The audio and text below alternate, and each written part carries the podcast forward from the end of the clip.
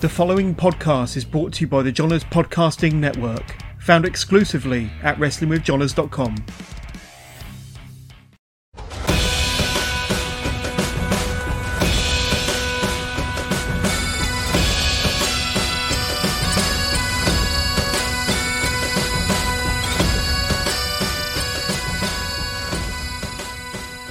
Welcome to the latest edition of the SWN podcast. I am your host, as always, Billy, and I am joined on this edition. Uh, I know if you're watching the video version of this podcast, I haven't done the same joke I've done for every other masked wrestler uh, by wearing a mask at the start, but I am joined in this edition by uh, from El Bridgeton, uh, Soldato.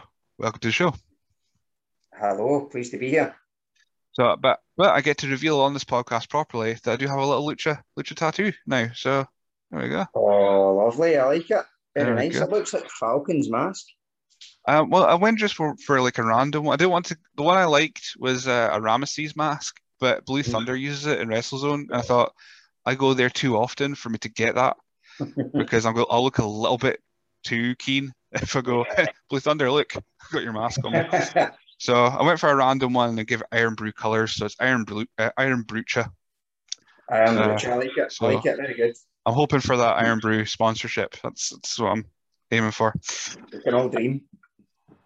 So the first question is always the same. So it's it's it's your standard wrestler podcast question. Um, just turning up the volume of my headphones here. There a little bit. Um, what what was the moment that got you into wrestling? What was the moment that got you hooked? So I don't really know. I've probably watched wrestling for too long to know the know the answer to that one. I can remember being four years old. You're talking. I'm I'm probably a bit older than people may think. So you're talking Hogan Warrior days, um, and it's just something that that was always always on. I loved it. It was. Um, remember when Sky had the, the kind of cable box. So it was a, a kind of cable box on Sky One, um, and I would watch wrestling. Then I would try and uh, beat up my big sister, who nine times out of ten would win. Meanwhile, I'd have my mum, my dad, my gran telling me how fake it was. That's kidology, and I would go ballistic. It's not fake. It's not fake. Um, so I watched it, as I say, for years, and then I think when I was five or six, WWF at the time came to the, the SECC in Glasgow. I think it was a European Rampage tour. And my, my kind of my biggest memory from that was The Undertaker. And he was the, the largest human being that I think I had ever seen. I think I probably think I've still ever seen. Um, so yes, it's from from day dot. I've always I've always been into it. Um, yeah, I remember that. Uh, well, I don't remember the cable days because I'm, I I started that Attitude Era, so I was a little a little bit later on. Uh, but definitely when you see, when you see them at the live shows, um, Undertaker was one. Kane, I got to see the Great Khali once, Yeah. and he is a ridiculously sized human being. Yeah. I was like like three rows back, and I was just going, "Holy, what is that?" and there he is. yeah. So early favorites. Then you said uh, you started watching around about uh, Warrior and Hogan, and of course Yeah. Undertaker. You've mentioned. Was there anyone else that kind of stood out to you? Uh, Roddy Piper at the time, he was either from Maryhill or Partick, depending on what, what day of the week it was and what, what show it was. Um, but being being Scottish, I was I was a bit of a, a rowdy Roddy Piper fan. Um, the Bulldogs as well. I loved the the, the British Bulldog, Davy, Davy Boy. I, I loved it. Very very slight memories of the tag team, and then obviously when when Davy Boy was himself, I loved him as well. I thought he was fantastic.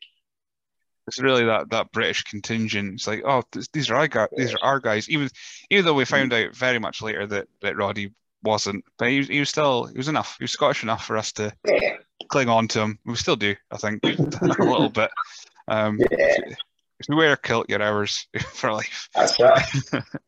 So yeah, so a lot of the early ones. And, and did you did you ever have a, a like a lapse break, or was you just constant? Was that you wrestling for? I kind of drifted off and on. Um, I drifted kind of away. Monday Night Wars happened, and then towards the end of that, I was finding my kind of drinking on the streets and and um, girls phase. That's kind of the drinking on the streets has ended, but um, so yeah, I kind of drifted away from it quite a bit there. Uh, kind of watched if it was on, but it's not something I would pay a lot of attention to. If there was a big show on, say a WrestleMania or a SummerSlam, I would try and catch it, but it wasn't something that fussed me too much. Um, kind of before that phase, WCW was quite a big thing for me. Uh, I think it's because I was when I was at school. In a second, I'll mute that. When I was at school, I was always one of the smaller guys a lot of people say you're still one of the smaller guys, um, but I kind of I loved all the, the kind of the, the lucha stuff, the, the high flying, the likes of kind of Billy Kidman, Rey Mysterio. Um, then I kind of fell away from it for quite a few years. Uh, it was kind of well into my, my 20s that I picked it back up, really, um, and started watching it more more often. So that's that's pretty well well uh, part of your, your backstory then that, that these cruiserweights were the guys that, that you were really drawn to WCW anyway, and then when, when around about when you were watching WWF, they didn't have they didn't have this. That, that was WCW's kind of uh, bonus. It had all these cool cruiserweights guys. I mean, WWF had them as well, but not on this. They weren't used in the same way. They weren't given like a platform. Yeah. They were just part of the show, like your Essa Rios and your Hardys and all that kind of stuff. Mm-hmm. Um, and then, so when, when you came back, then it must have been very different if it was post Attitude Era. Uh, would have been a bit again a bit more focused on smaller guys around about then as well. Yeah. Um, who, when you came back to it, was there anyone that was um obvious one probably that suggested from other people be Rey Mysterio and stuff like that? But was there anyone yeah. else that kind of went, "Oh, this is my guy"? Well, I kind of knew who Rey Mysterio was. Obviously, um, John Cena had kind of not long broken in, I think, at this time, so we're kind of quite into the, the ruthless aggression era. Um, I loved the the Hurricane. I thought his work was amazing. Shane Helms, I thought his stuff was really good. Um, it had the, the kind of the comedy aspect to it, but his timing was spot on. Um, his, his moveset was pretty cool. Everything was, was quite cool about him. Um, who else? Who else? I loved X Pac. Obviously, I've always loved X Pac from his days as a one, two, three kid all the way through, I thought I've always thought he was a really good worker. Um, and then kind of, yeah, I would say Cena, although everyone kind of was was leaning towards hating him at that point. I thought it was it was it was kind of cool. And then kinda, okay. I could kind of I could figure out when so 2000, 2003 2005 round about that kind of sweet yeah. spot, which which is again perfect for this whole backstory because that bang in the middle of that was uh, SmackDown six, and you had um, the the cruiserweights being being really being a focal point. You had Ultimo Dragon coming in, you had Chavo. Guerrero, and yeah, uh, a lot of a lot different than than uh, 99 WWF. It was mm. it was uh, more focused on just, just high flying, just Cool. Yeah, the, cool for the, the kids, styles were so different. The styles were because initially when I watched WWF years ago, there was one style match. Um, so sorry, there was two styles. There was your standard wrestling match and there was a tag match. But now you had the kind of the, the Japanese influence, you had the Mexican influence, the British influence, it all kind of all a big a big melting pot. And it made I think it made the, the shows overall a lot more enjoyable. It made it more of a kind of a variety show. So there's there's always going to be something for everyone.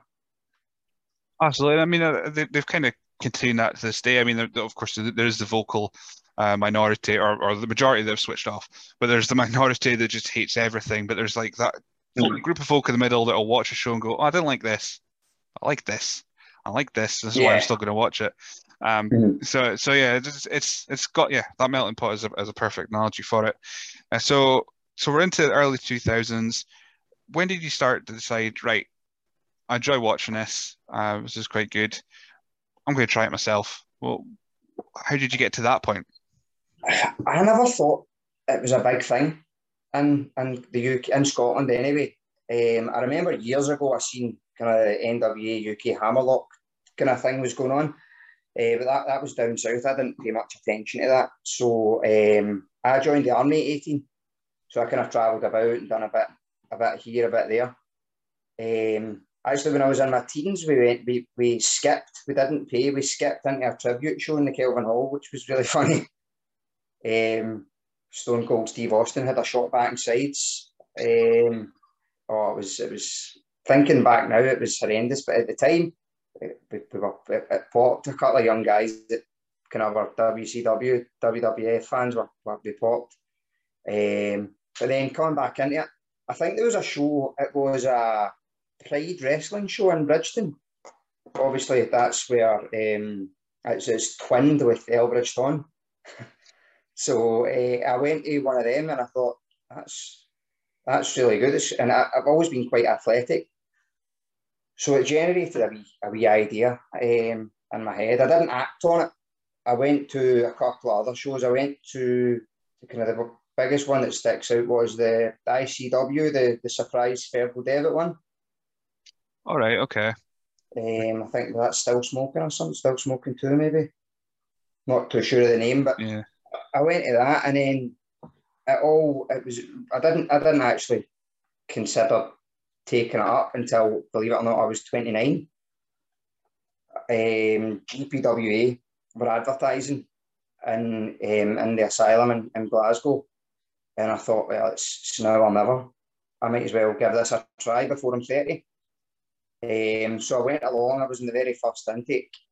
I think I'm one of the one of the only ones that are still that are still there from from the very first intake. I think there's maybe two or three of us at most, um, and I've, I've been there ever since.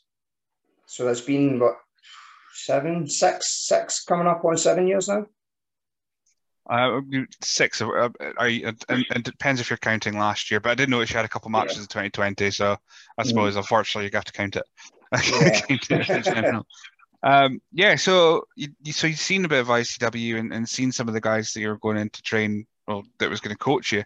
Um, I was mm. curious when when I've had a couple of guests that didn't see any wrestling or any Scottish wrestling, saw the flyer for GPWA went in and they're just seeing five guys or whoever, however many coaches are there that day, and they're just the guys that are coaching you.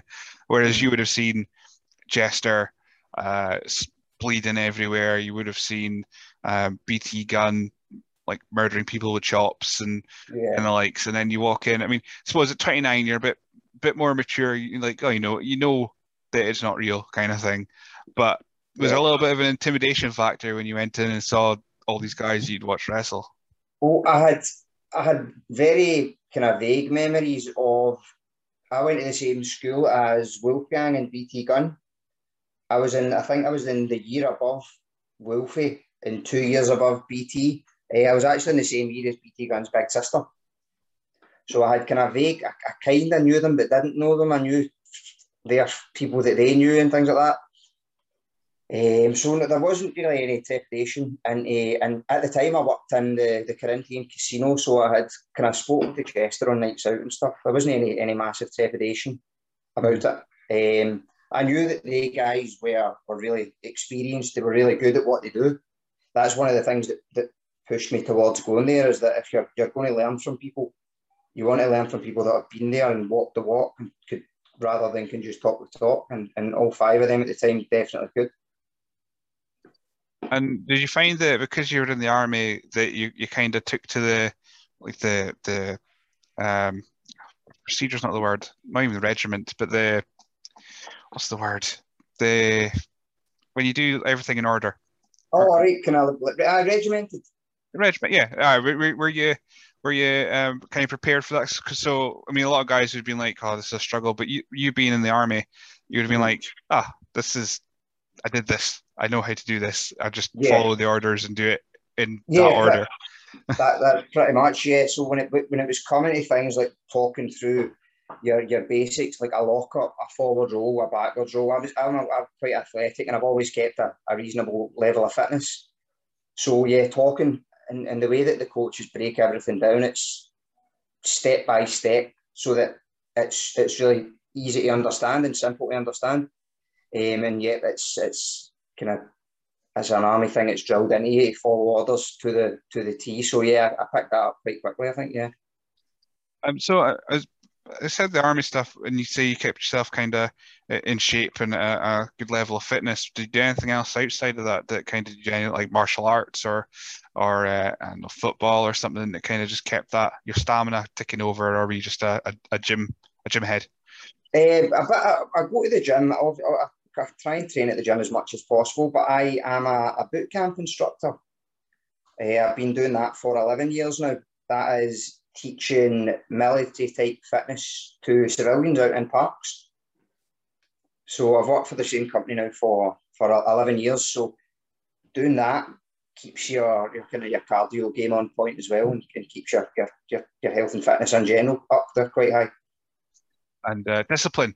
That's uh, also keeps that in, in check because of course you're in mm. charge and then you, you show respect to your your higher up and they do yeah. that to you and you do it to them when you're, you're, you're training was there anything yeah. you found particularly difficult when, when you started was there anything you said you again could, you could do the for, the rolls forward rolls kind of keep it broken mm. down into what you're taught but was there anything that you thought ah, this might be not this this bit might not be the the bit for me I can't really think of anything that I thought was overly everything, everything. I'm not saying that I think everything was easy because it really, really wasn't. The first kind of the first session that you hit the ropes, you're quite you've, you've been training quite a while before you hit the ropes. we must have hit the ropes 100, 200 times, man. That was that was spicy. Um, obviously bumps. Not that I didn't find them easy. It's obviously it's, it's tough on your body. Um, a few training seminars that we had some some guests in were really challenging in regards to the fitness. We had Joe and Mark Coffey in. Don't think it was long off their kind of Japan zero one stuff. So they done a Japanese type seminar with us, and we weren't that far into training, and that was wow, that was a different level at the time. Um, but yeah, in regards to kind of the, the, the GPWA structure training, there's nothing that I found overly difficult. No, I found I think I can attribute that to as I say, having a, a kind of decent level, a, a base level of fitness. And uh, where, where did you find like so? How long was it between starting that and before you found out you were actually getting to do a bit of wrestling? I assume it was a gala. Cage match says it was ICW Square Go, so I don't think it was that, but it was probably a gala or a or a show uh, before then. So when did you find out that right you're going to get your first match? We had uh, a couple of weeks' notice. It was uh, a show in Dennistoun. GPWA, I'm not sure if, if Wrestling Experience Scotland have taken it over, but GPWA used to run a show up, at Wood Street in Dennistoun. And it was a, a, tag match for my first match. We'd actually done two on this two matches on the same day. So I tagged with Kez Evans and we were against CS Rose and Flex Hunter, both of both guys who unfortunately no longer wrestle. So we had an afternoon show in Dennistoun, and then we had an evening show in Ayr for um, PWE, Pro Wrestling Elite. So that was my first kind of two shows, and they were on the same day. So it's uh, definitely throw into the deep end. So just to, to wind back, then um, you told you get your first match. When, how long before that did you kind of have the idea of of wearing the mask and having that as your as your character?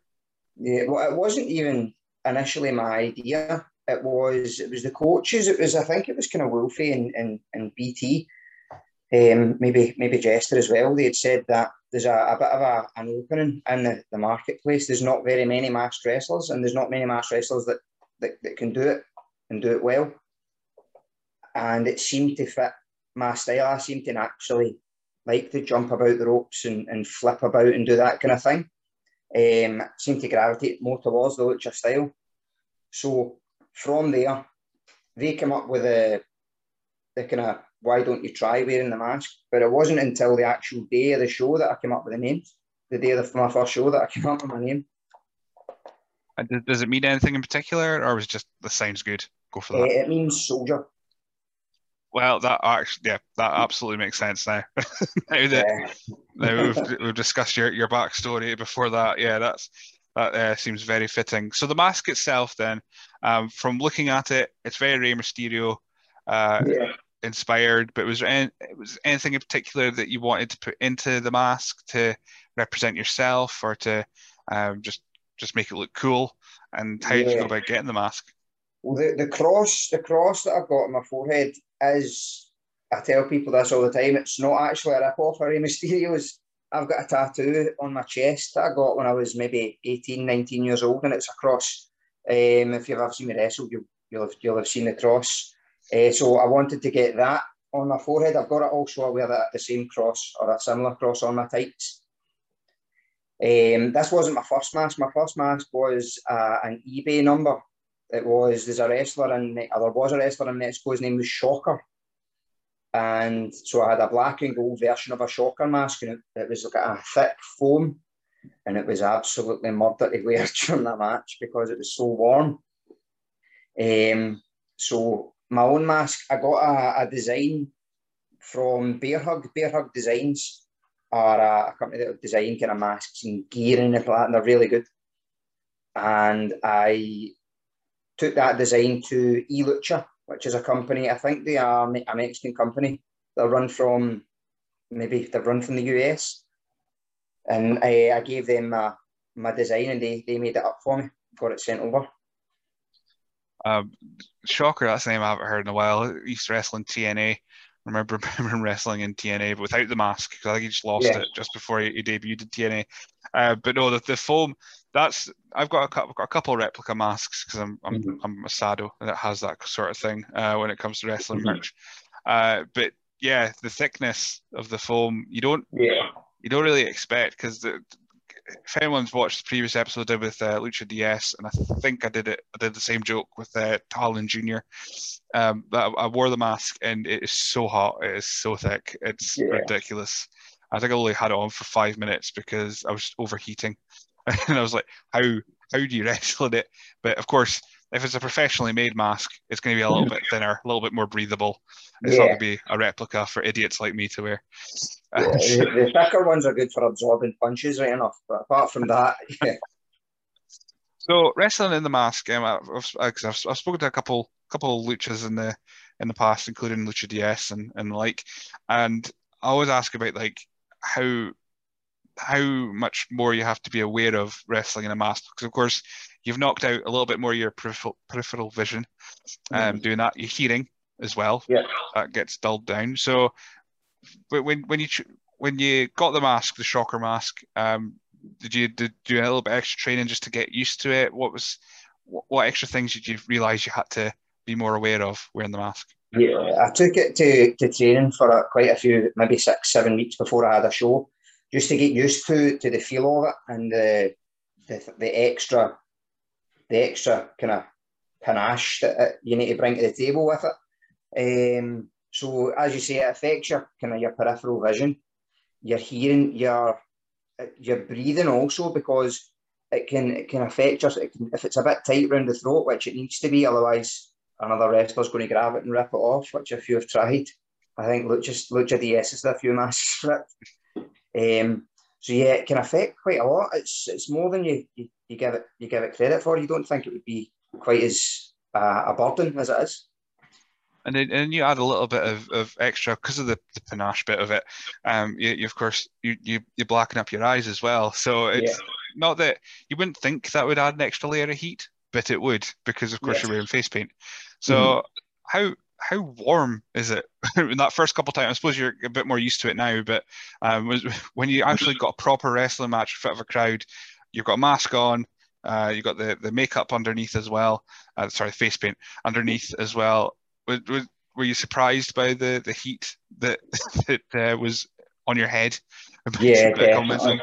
Um, we, uh, as far as I can remember, at the the Dennistoun show, we didn't have a lighting rig or anything. So it wasn't. It was. It was. It was hot. But then when we got to Pro Wrestling Elite, they had it was in um, Ayr Town Hall, and they had the lighting set up. And oh my god, that the additional heat that the lighting on the, the ring gives you is unbelievable. Um, back then, I didn't wear the kind of the, the, the black face paint underneath the, the mask, so that that helped. But wow, it, it just adds that that extra wee, wee bit again. So it's, it's hard enough. But then when you add the heating and the lighting on top of it, oh. it's, it's, it's not handy that you're wearing a black mask as well, which is is just soaks up all that heat. It just absorbs it, yeah. It's, yeah, it's it's it's not a it's not an ideal place to be. So, like I said, your debut I've got down, according to the Germans at Cage Match, was the Square Go, 2016 yeah. Nathaniel Square Go. So this must have been not not long after mm-hmm. making your debut for GPWA. So that's a that's a pretty big debut. I mean, it's square go, go match itself, so some may say you you were there to make up the numbers. But what was it like getting into an ICW ring with a, a, crowd that it's an ICW crowd, so they're they're either they're not the most forgiving if they don't know who mm. you are. Yeah. what, was, what was that like? It was incredible, absolutely incredible. Um, I think there was 12, 1200, maybe 12, uh, 1250, something like that. It was, a, I think it was a sold out show at the bars and yeah, it was it was incredible. And I wasn't. I thought fantastic. It's it's it's exposure. I thought it would just be in and out, job done. But no, I was in for a while, and I, I, I got to, to do a, a wee bit of bits and bobs with with people, which which I really enjoyed. Um, done a bit with Andy Wild, a bit with Joe Coffey, a bit with Dave Mastiff. Even kind of maybe predicted the future a wee bit when I had a a wee bit of tag action with Solar. Um, done a bit of double team stuff with him, yeah. So uh, yeah, a lot of big guys then uh, that, that you got to either uh, do a bit of your your high flying stuff or just being flown. Yeah. These guys really. It's the bits people remember, and then of course you, you're you're getting quite the the uh, Rumble experience because you're in the PWE Elite Rumble as well in 2016. Yeah. So these are all you're all the ring with like huge names and definitely in Scottish wrestling. Uh, so it's even if you're you've got them for a second, like say like Andy Wild and Dave Mastiff, um, you've even in the ring with them for a minute, you probably soaked up so much, and not just the mm. heat, but soaked up so much uh, knowledge in that moments. But the the match, one of the matches that first sprung up to me was May 2016, uh, was GPWA, and it was a zero G championship match. It was yourself against one of your trainers, Lionheart. Yeah. Uh, so Lionheart would have been in while he was champion, he was really getting this huge character over as as uh, either the fanny or the hero. He was mm really he was he was pretty much one of the biggest names in the country easily. Yeah. Uh, what was it like in the ring with with one of your coaches and knowing that this is a title match as well and it's, it's quite a it's quite a big deal. So what, what was that like? Uh, yeah, it was. It was a it was a big deal, and I was so thankful to be put in that position. Um, I had never never wrestled Lionheart before, even in, in training. It, it, showed me, obviously, showed me things. Um, I had watched plenty of his his work, so I knew exactly what to expect, and it was it was fast paced, heavy hitting stuff. It was really good. I loved it. I, I learned so much from it but yeah, for, for a guy his his height as well, he was he was deceptively so sleek and fast mm-hmm. and could could uh, could match it with you. So that was probably one of your probably one of your biggest tests early on was was trying to keep up with someone like a mm-hmm. Lionheart. Um, yeah. Of course, you didn't didn't walk away with the title that night. No. Much pay. But but, uh, so yeah, so that, that was probably one of the one of your biggest matches at the time. And I'm just again looking through all these matches that you had. Um, not long afterwards, you were you were in the ring with with another coach, uh, Jack Jester, BCW. Mm-hmm. Um, yeah. So it's BCW, so it's a, a, new company. I mean, when, when you're saying wrestling ICW and PWE, of course, they've got quite strong ties to GPWA anyway. So BCW is kind of your first trip outside of the ICW mm-hmm. bubble. Yeah. Um, and again, it's it's it's it has huge crowds uh, for BCW. So yeah. you, have already done the Barrowlands, so um, BCW crowds probably not much. It's it's just a kid friendly version of the same yeah. size of crowd. But um, when did you find that? Because you were in the mask, you said you had to learn a bit more about like what you had to do. Um, did you find connecting with the crowd any difficulty, or did you have to research anyone in particular to try and make sure that your your movements were larger than life than the, so you're because your mask covering your face?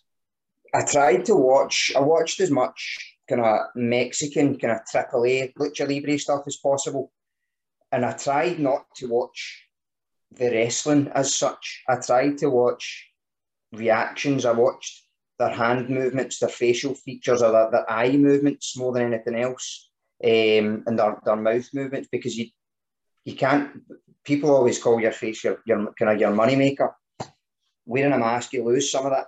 So I try and, and connect in other ways. So I'll maybe use my hands, I'll use my, my body, what I've, I've started doing, I wouldn't say recently, over the last few years, is I'll find someone in the front row, normally a kid, and I'll focus on them. And if I can get that kid to cheer for me, he'll get that wee group around them cheering, and then it'll kind of ripple out like waves. Um, so that's what I've, that's what I, I, try and do now. Um, but it took me a long time to learn that and pick that up. Uh, kid, kids are are the perfect kind of uh, place to go, especially as a mass wrestler, because you look like a superhero. That's yeah. pretty much it. I like so we've, we've drawn comparisons to like Rey Mysterio, of course, because he's the biggest name in in lucha uh, wrestling, even though he's mm. not technically as much a lucha libre wrestler, but he is yeah. still a big name because of the mask. Um, did you fight? So that leads us to March uh, 2017, which is Lucha Mania. Mm-hmm. So we're not even just over a year in or so into your wrestling, and you're going to this event in in Wales. So again, yeah. out of the country.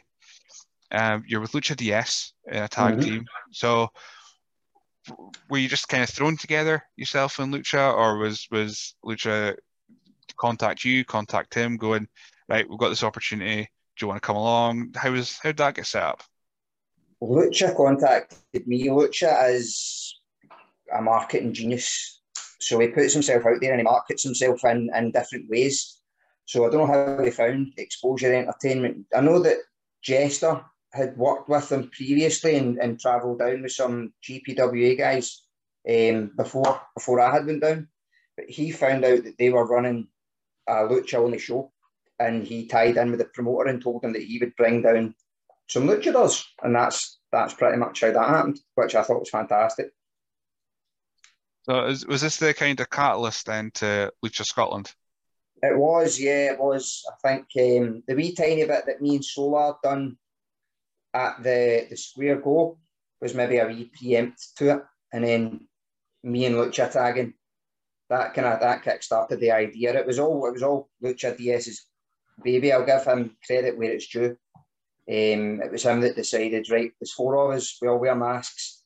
Rather than compete against each other for spots, why don't we try and fight to get spots on the same show, tag, etc., etc. Yeah, when, I was listening to your, your chat uh, with with Stephen Louch, uh, Tuck of the Draw. Yeah, I, I don't remember much of that one. We were pretty, no, you're you're you're quite you're quite rowdy of the four years. I think I don't know if it was just the excitement in the air that you're all getting to, to have a chat, or probably some some liquid uh, beverages that were assisting. But yeah, it was it was quite a a rabble at times between the four years and Stephen trying to maintain some sort of control on the whole yeah. situation as well. But uh, yeah, so as yourself, um, like I said, we'll dot back and forth between your wrestling and, and this as well. So it's yourself, Lucha DS, Robbie Solar, and Falcon. Um, yeah. So at the time, I, I could probably name maybe two more that wrestled in Scotland regularly in masks. So it was pretty much the core mask contingent of of Scottish wrestling. Even though Falcon yeah. was was really just doing reckless shows and pop up here and there mm-hmm. at the time. Uh, so once once this big group chat happened between the four years, uh, Lucha in charge, uh, getting everything put in places. Um, yeah.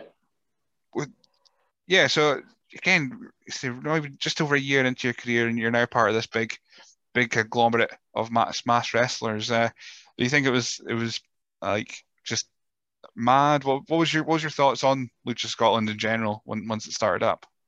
I thought when Lucha DS had, ex- had kind of explained his thought process and what he wanted to do and how he wanted it to work, I thought, right, straight away I'm in because this sounds pretty cool. Um, it's not very often that you'll find more than one masked wrestler on a card. So that there normally will be one masked wrestler on every card, but there won't be two. If you if you get me. Mm-hmm. So, given that there is there's maybe only so many shows. If any show only ever wants one mask wrestler, that kind of limits your your audience and limits where you can work or, or, or what time, etc., etc. So, given the he proposed the idea that we work together and then maybe we, we all work a show. Like for instance, Big Massive booked us in a four way, which was was good fun. Um, it just gets more gets us more exposure on shows. It gets people more used to seeing more than one masked wrestler on a, a show, and it shows promoters that it does it does work. It gets the, the crowd get behind masked wrestlers straight away, um, and yeah, I think we've definitely showed that that we can we can work with more than more than one on a show. Um, I do have that noted the Lucha War in 2019, uh, which yeah. which of course you won yeah. as well. So I don't know if that makes you the, the best mask wrestler in the country, but I well, mean, some some may say, some may say. Definitely in that moment, uh, the the the facts are there. You beat them all. You beat, you beat all the rest of them, so you must be uh, the better ones.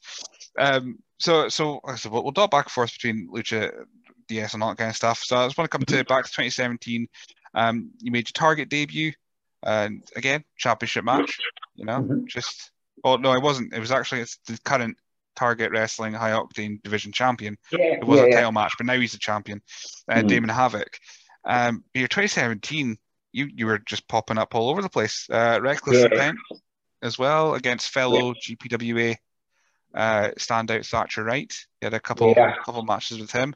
Me um, and Thatcher had about five or six matches in a, a, really short period of time, which was really good to, to work because we made sure we didn't work the same match more than once.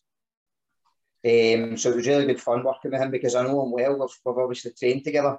Um, so it was it was good to kind of to get to work with someone that you know inside out bet that reaction you were getting when you were coming out as well. Because I mean, not just because you got the mask and the big superhero uh, look, and then you're against Thatcher Wright, who yeah, it's, phenomenal. He's he's very easily he's very easy to hate for yes. many reasons, but mainly the book. I face she wouldn't stop punching. Some have said I've heard that before. so yeah, so that must have been like not like a, a, WrestleMania, but when you come out, it must just be an absolute roar, even in the even in the smaller units for Reckless Intent. Uh, mm. Uh, must be something else. But 2017 also had you in a match with then ICW champion Joe Coffey. Yes. So you've wrestled Lionheart, Jester. Oh, you've wrestled Lionheart for for a zero G championship. Wrestled Jack Jester because he's one of the biggest names, and then you're in the ring with world heavyweight champion Joe Coffey. And like you said, he's he's with, with his training itself that from like Japan and all the on the like that must have been a tough day in the office. Uh, was was it was it a tough one to, it, was, to it, was, it was it was a tough match. It was it was hard hitting, and I I gave as good as I got. I think. Um, I think if you go back and watch that match, I put his head through the wall of the asylum, uh, which he apologised for afterwards. He offered to to pay um, to get it repaired because his head literally went through the drywall. Um, that was a, a, really good match. I really enjoyed that. Joe, from obviously he's the, the, champion, and we knew that he was going to be on the show. He was announced for the show before it was the, the kind of the card was put out. Um, so no one no one knew who he was going to be facing, or whether it would even be one of the one of the, the students, or whether it would be another coach, or so on and so forth. So when um, Red Lightning, who put the, the show together, gave me that opportunity. I thought it was it was fantastic, and um, I was so grateful for it. Uh, I learned so much from from that interaction. It was about a maybe 15, 12 to 15 minute match, but I learned so much from that that just that brief interaction with Joe as well. He's such a talented worker. Um, he just oozes professionalism and inside and outside of the ring. Uh, so it was it was such a, a great opportunity to work with him. So, like I say, you're the first one of the first names uh, coming out of GPWA, and you wrestled pretty much most of of the, of at least most of the heels anyway. Uh, GPWA side of things. Uh, was there anyone in particular that you were like, like it was just a easy day in the office? Uh, if you're wrestling like Kez or CS Rose or Ravy Davy, was there anyone in particular that you were like getting in the ring with, going, "Ah, oh, this is just, this is bliss. This is just I can do this with my eyes closed." Sam Barber. SBX, the Sam Barber experience. Um, I think I've only wrestled him in a sh- at a show once. Um, again, that was for Pro Wrestling Elite, but I've, I've, I've worked with him in training. I, I continue to work with him in training just now. We, we train together still to this day. Um, and he's his, his work's really good. His character works really good, but once he's actually in the ring, he, he knows what he's doing. He knows how to throw his weight about. He knows exactly what his move set is and what he wants to do. And um, because we've we've trained together so long, he knows my move set as well. So it's a we could probably get in and wrestle wrestle a, quite a good match without having any kind of any kind of conversation before it whatsoever. Um, so speaking of that, of course, uh, when we're wrestling the bigger guys like like your Joe Coffey and, and what have you, um, of course, to, to them it's his old hat. They, they know what they're doing, they know what they're about, and what they could bring to the table. Uh, for you putting together a match, is it a case of uh, at that time were you still just a yes, sir, we can do this, I can bring this in, uh, and trying to put it all together? Or um, did you ever find that, that a guy like Joe would, would just go, right, that's fine, this is the finish, let's go out there? I, Jester, when I wrestled Jester, he asked me, give me three things that you do. I told him that. And then he said, right, okay, I'll tell you when to do them. Away we go. And we done we done exactly that. And it was it turned out a great match. Um, with Joe, the conversation went along the lines of talk to me about your move set. What do you what do you like to do? What do you feel comfortable with? Have you seen what I do? We'll, we'll squeeze this in. Um, we had lived quite a bit in the middle of it as well, which which was, was great. It just kind of um, obviously with him being much more experienced, I was got mouth shut, ears open, and followed his lead, um, which he, he and he leads very very well. Um, and I was I was pleasantly surprised at uh, how the match went, considering we did ad lib quite quite a quite a bit of it. That's the bit that always scares me. I mean, I, have said many times I would never be a wrestler just because I don't physically think I would handle it, and I don't want to. Uh, which is the, also the, the, the, biggest point. I don't want to, but uh, yeah, that bit always kind of like I I've, i fluster very easily. And if if you if, if someone came up to me and went right, we're gonna have a match, what can you do? Right, I'll tell you when. I'll be like, whoa, no, no, can you a little bit more than that, please? Yeah. I think I think I'm the Randy Savage DDP. That, not that I'm saying I would wrestle like them, but I would need a little bit of a list. So yeah. here's some bullet points. I'll work from there. But uh, so yeah, how did you find how did you find that? And of course, again, we're going back to your military background, but uh, it's just a rinse and repeat. It's taking the orders, do what you do what you're told, mm-hmm. and that's it. So, you, did you did you ever find yourself get flustered in the ring, or because you were being trained not just in wrestling but elsewhere to just do what you're told in this order? Did you find it quite not easy, but did you find it quite um, logical to to work through, and you didn't find yourself getting flustered at all? Yeah, I think I think I've never thought about it that way and kind of related it to my military background. But yeah, I, I think that's that that makes a lot of sense. It also makes sense that if things do go wrong, I don't really lose my, my cool or get too fussed about it because um, there's a, a military saying it's Murphy's laws of war and that, that, that no plan survives the first round. So the first round is in the first bullet. No plan survives the first bullet. So everything everything goes wrong no matter how much you plan it. Um, it's all about how you react to that.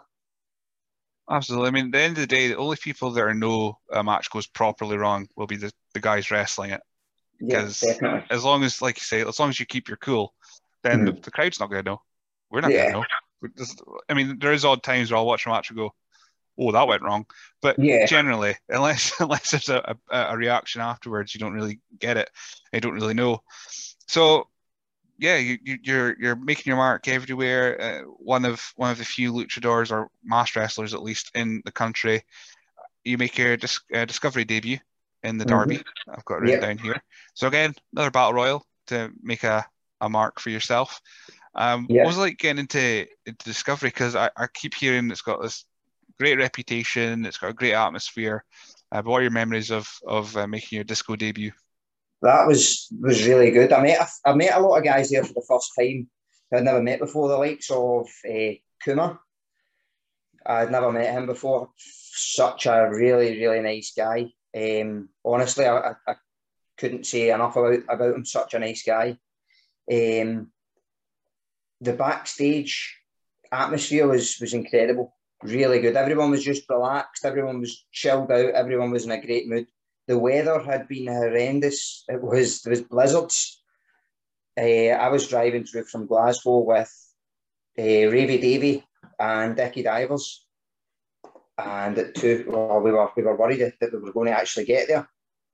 but just because of the time, there was a few people that had, didn't pitch up until halfway through the show because the weather was abysmal. And then me and Davey hot footing it back through the, the central belt at 11 o'clock and the, the drive in snow 80 miles an hour was a good experience as well. It um, sounds like such a random car as well. Yourself, oh, Ravy Davy, and Dickie Divers. it, was, it was a good, a good laugh. It was really good fun. Um, so yeah, so yeah, the, the match stuff. So we were able to to at least like get a couple moments in, like you did with Square Go. Were you able yep. to to make a mark a little bit? Yeah, definitely. Um, I worked with a few. There was a few guys in that match as well from kind of up north, wrestle zone type um, places that I'd never wrestled before. I'd never met before. So it was good, kind of interacting with those guys, networking with them, and then doing a wee bit in the ring with them as well. So it was it's great. I'm I'm quite a, a kind of networking guy. I like to get to know people. I like to, to have friends in, in all different places. I, I don't like to be cliquey. So it's good to get to know people from from outside your home area, maybe outside where you're comfortable. I was I was checking, I was doing my research, I was scrolling through pictures, and I saw you were in the derby with uh, Sean Johnson. Of course, yes. that was up in WrestleZone, and um, if anyone knows me, they, they, know that if you mention WrestleZone, you, you've, you're you're right here. You're in my heart because I, I love that company so much. But that networking bit, of course, you would have you would have had that yourself. But of course, I'm guessing Lucha would have been there as well. Lucha in back of your head going, right, this is something you, you can, we can get together. We can we can get a couple yeah. guys up there. We can we can do this as well and and yeah. uh, get working as well. But yeah, um, the, I think WrestleZone's actually just lost their their one mask guy. Uh, Blue Thunder's just retired, so you oh, know there's, a, there's there's a spot. He's, a spot. There's a there's a mask guy spot. I mean, otherwise they've just got the Sistos, which isn't really a spot. It's just a really weird uh, fever dream if you ever see the Sistos wrestling. It's it's just they're called the Tangerine Dream. I don't know if you've ever seen them, but they're yeah. just all in all in orange with an orange and black mask, and they come out to popcorn.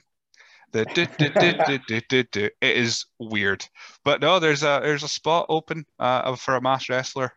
If, yeah, uh, somewhere I'd love to work as WrestleZone. I'd love to work up there with those guys. There's a lot of talent up there and there's it's a very it's very kid friendly and family orientated and they just they would buzz for. Um, sorry, I don't. I should say there is also Super Executioner. I, I couldn't believe I missed out on our mass wrestler, but generally he's he, he's reserved for the smaller shows. So, yeah. like I say, there's a spot open uh, in WrestleZone, I'm sure. But uh, yeah, so as, as far as companies go, again, you, you 2018 was another great year for you because you end up in Hope as well yeah. and winning your first title. I did, yeah. Um, defeating Drew Parker, who of course is doing phenomenal things in Japan now yeah. uh, with all death match stuff. So uh, even though it was your reign maybe lasted minutes, you could still say that you defeated Drew Parker. I was uh, a two-time champion. I think I defeated um, No Fun Done as well that same night. I think, or did he beat me? I, I won it twice that night. I, I definitely have. I mean, Kate, again, I'm relying on on Cagematch for my answers yeah. here, but definitely I've got I've got um, you defeating Drew Parker and then he, him defeating you as well. But um, when it comes to the titles, I don't know if you're a, t- a title guy. If, if you're, I noticed you you did play, take plenty of time to snap some pictures with the belt before, yeah. before you had to lose it. Because because why wouldn't you? Exactly. Um, yeah. But what was it like getting your first belt, even though it was for minutes? Yeah, it's in the grand scheme of things, it's a it's a prop, but it's it's always a nice feeling to get that that picture up with a bit of gold on your shoulder. Um, it's not something that I I worry, I concern myself too much about. However, if someone decided that they deemed me worthy to, to put one of their titles around my waist, I would be absolutely delighted for it, obviously. Mm-hmm.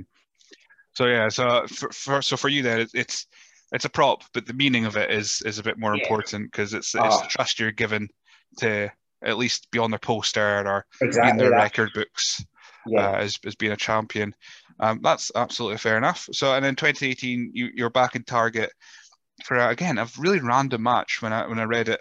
It was uh, yourself, Shady and Trass, of course, um, one of the mainstays of Target, and from New Japan, Great-O-Khan. Yes, who's doing big things as well now. Yeah, I think he's he's popped up in in uh, New Japan in the US and uh, possibly AEW at some point. Who knows? They, they have that many folk going through. Yeah. I, have no idea at this point. But, seen, uh, I think recently I seen he was doing some stuff. Him with some kind of faction with Will Ospreay and someone else. or the, the Empire or something like that. I've, yeah. If it's outside of Scotland, my, my memory becomes very hazy with details. So I'll, yeah. I'll, yeah, I think something like that. So Great-O-Khan, of course, uh, works in Japan. So and they've got a very big history of not just like masked guys, but of course the uh, Jushin Thunder Liger and, yeah. and what have you. Um, and I, so we're able to kind of when, when you have these matches with likes of Shady and, and Great-O-Khan who've got a bit more experience. Um, actually, I don't think. Uh, anyway, um, we're able to kind of pick their brains and find out a little bit pieces to to your own puzzle. Um, we're, are you big on match feedback afterwards and and getting yeah. that feedback from from people? Yeah, I always try if I'm wrestling with a more experienced guy. I'll always try and get some feedback from him. I like to give a bit of feedback from the refs as well because they've got kind of the, the, the closest view of the action. So it's always good to have a, a, ref that knows what he's doing, so he can kind of talk you through any kind of any feedback or coaching points.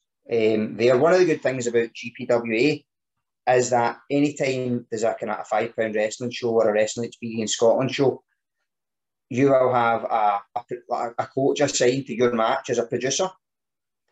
So after the match, the coach will sit down with both of you, and you've got you've got the match on screen nine times out of ten, and you'll be able to talk through it both with your opponent and with the, the coach that was producing the match. So that some of the feedback we can get from that's incredible. Wow, that's that's uh, that's great. It's, it's very um, def- definitely different from way back when, and like I said, back back to that Tuck of the Draw podcast where where uh, Stephen was was rightly mentioning when guys like Falcon started and Solar, um, there was this such a, a, such a split in factions in in Scotland. Uh, if you if you trained at one place, you couldn't train at the other, and all that kind of yeah. rubbish.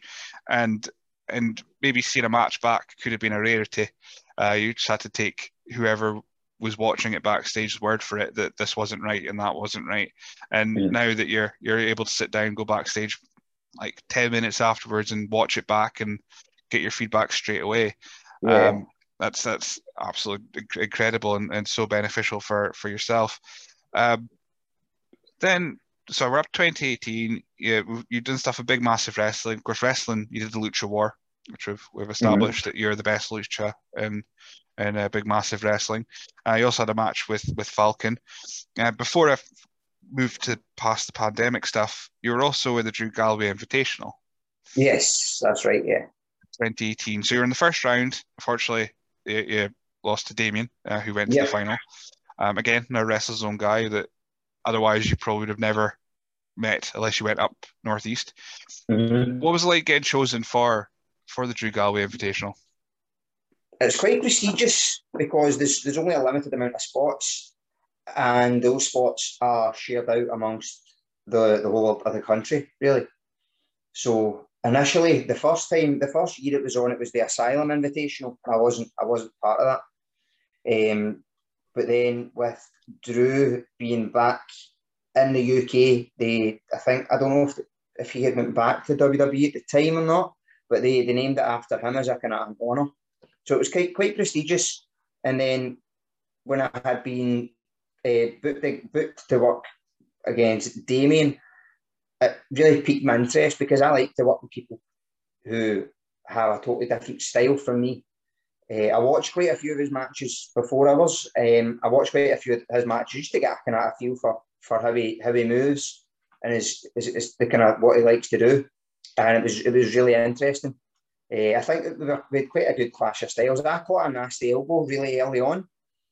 Uh, I caught a back elbow, which bust my nose. My nose seems to bust quite often. Um, so uh, I, I, remember bleeding a wee bit in that match, but it was it was good, and I was, um, as I say, really happy and, and, and, delighted to be to be chosen to represent the, the GPWA in that in that tournament. Like you said, uh, it is prestige because, of course, it was split between three schools, and then I think it was two. Was it maybe no? It was two wild cards that year because it was. I think it was Damien and Theodoros was the other one. Yeah. Um. So so yeah, it's it's quite a, a, a big deal. But yeah, so of course, being chosen is probably the, the, the best bit about it. And then, uh, but when it comes to like breaking your nose, you say you say that it seems seems to happen quite often. Um, does the hmm. mask help or hinder that? Because I suppose it kind of holds everything together, but at the same yeah. time, it could maybe make your eyes get a little bit more uh, puffy. I don't know. I've never broken my nose, so I have no idea.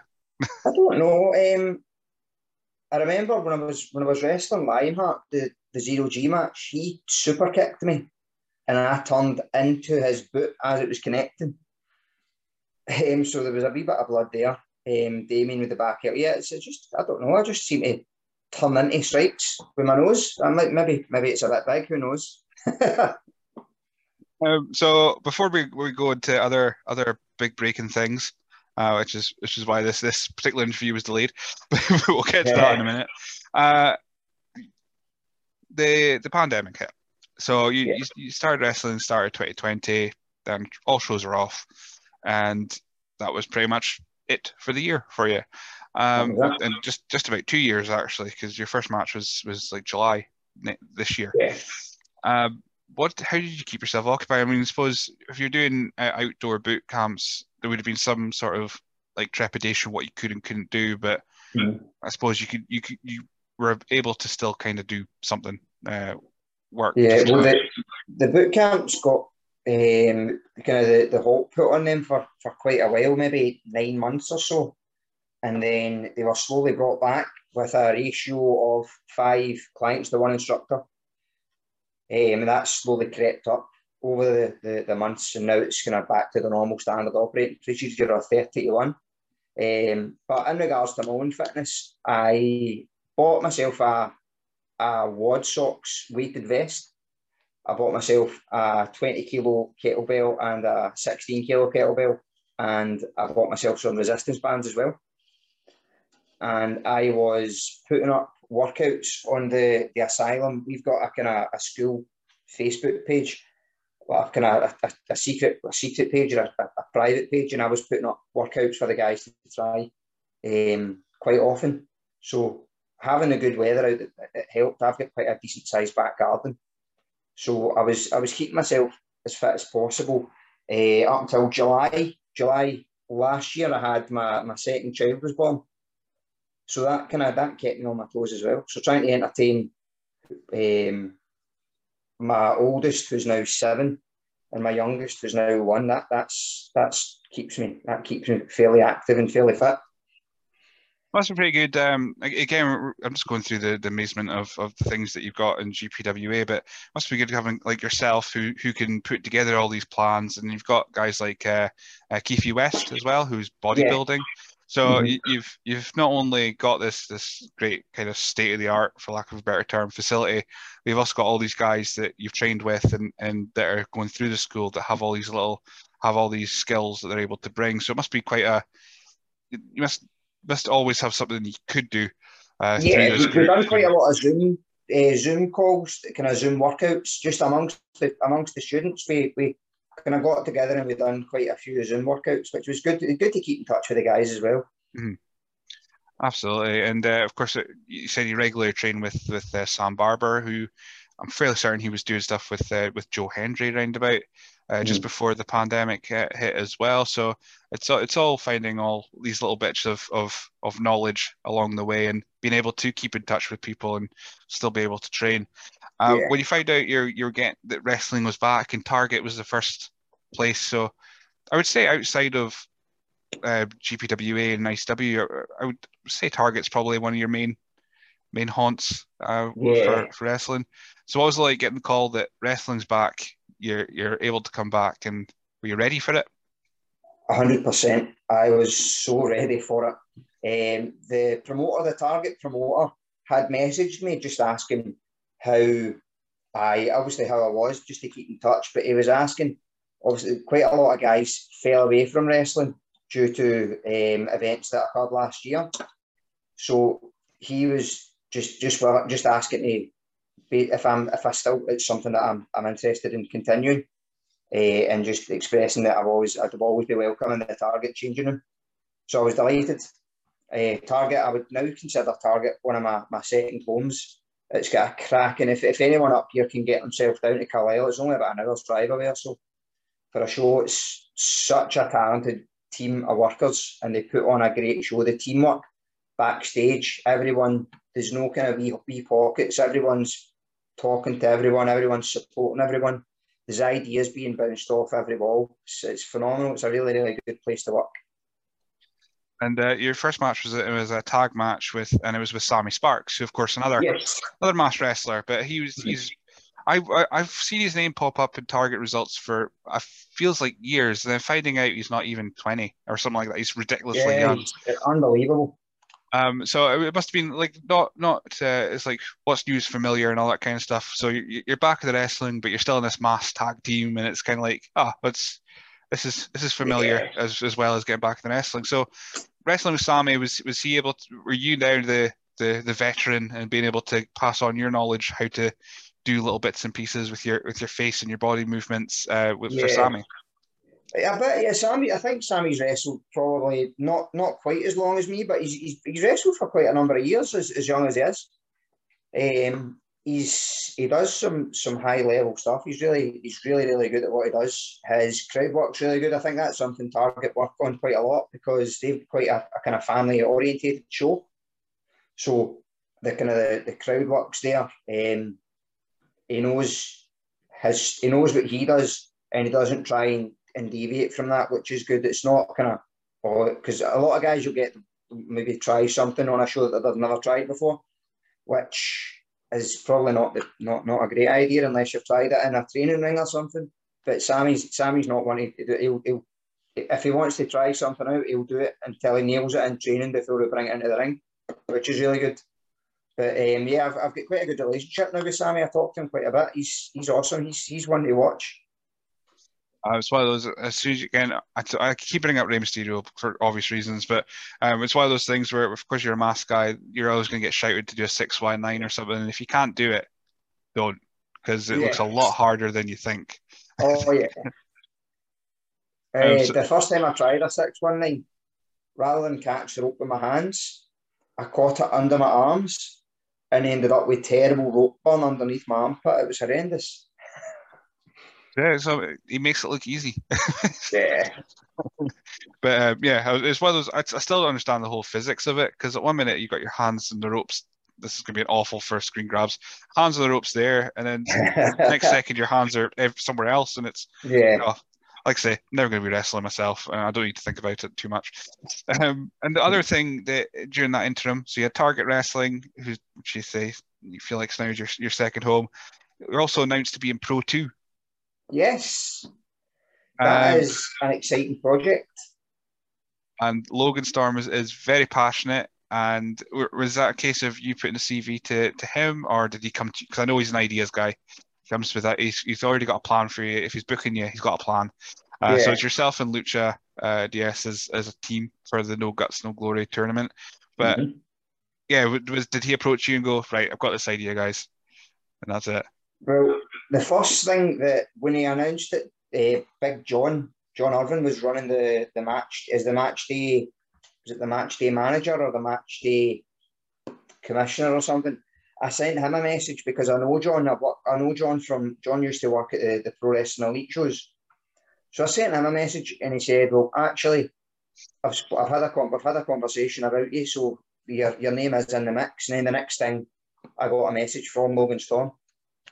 So I sent him some some bits and bobs over, and um, and the rest, as they say, is history. I was I was brought on board from there. The, the graphic was up uh, with with the infamous. Uh, are, are, you? Did you get the infamous? Are you Pro Two at the end? I hear. I keep hearing this. I've never received yeah. it myself. So I did. Yeah, I did. I love that. I absolutely love that. Um. So yeah. So that's that's there's quite a good good lot in the future. And of course, right now, wrestling's not happening for you because of of uh, a broken collarbone. Yep. Wrestling related or just a pure freak accident? Uh, a bit of a, an idiot, to be fair. I was up on a, an adventure weekend with the boot camp company that I worked for. So we went up to Aviemore. So it was we done some stand up paddle boarding, we done a bit of kind of Munro bagging, and then we went mountain biking.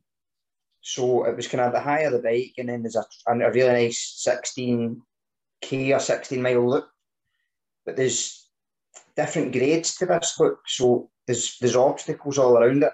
The black obstacles are the most difficult ones, and they are deemed to be for elite mountain biking athletes. So it turns out I'm not an elite mountain biking athlete. Uh, so I landed, I landed pretty much every single jump on the course. I landed right until the last one, which was a double jump. I had done the first one and I was already committed. I hit the ground and the, the girl behind me, she was one of our group. She said I hit the ground and went, oh, no, that was a bad one.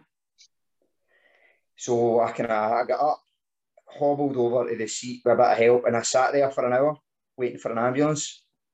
And then I sat in the back of the ambulance for an hour up to Elgin.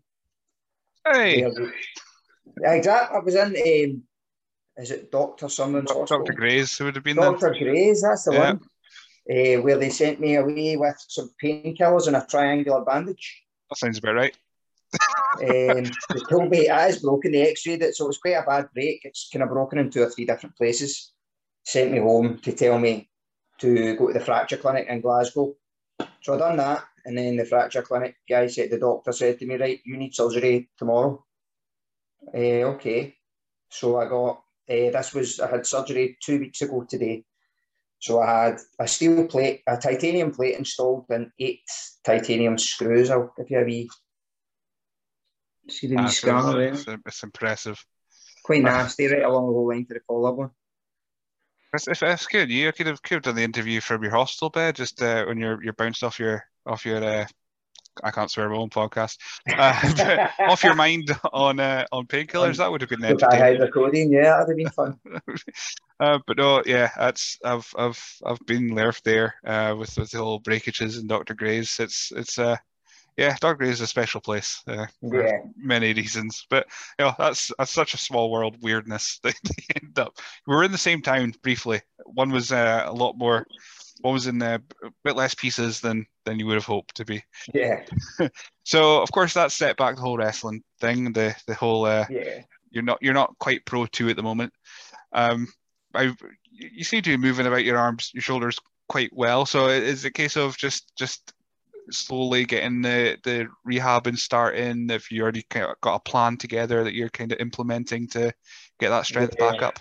I've been rehabbing it quite a bit myself, um, just with, with, with body weight movements. Um, nothing too much. I had physio uh, yesterday. I had a checkup, and the doctor, the, the physio, was quite surprised at how, how mobile I was. She said to me, I was still quite away from being back in the gym. She asked if I do anything, any contact sports. Said that I'm a professional wrestler. She said that's quite a far bit in the distance. However, I'll decide that.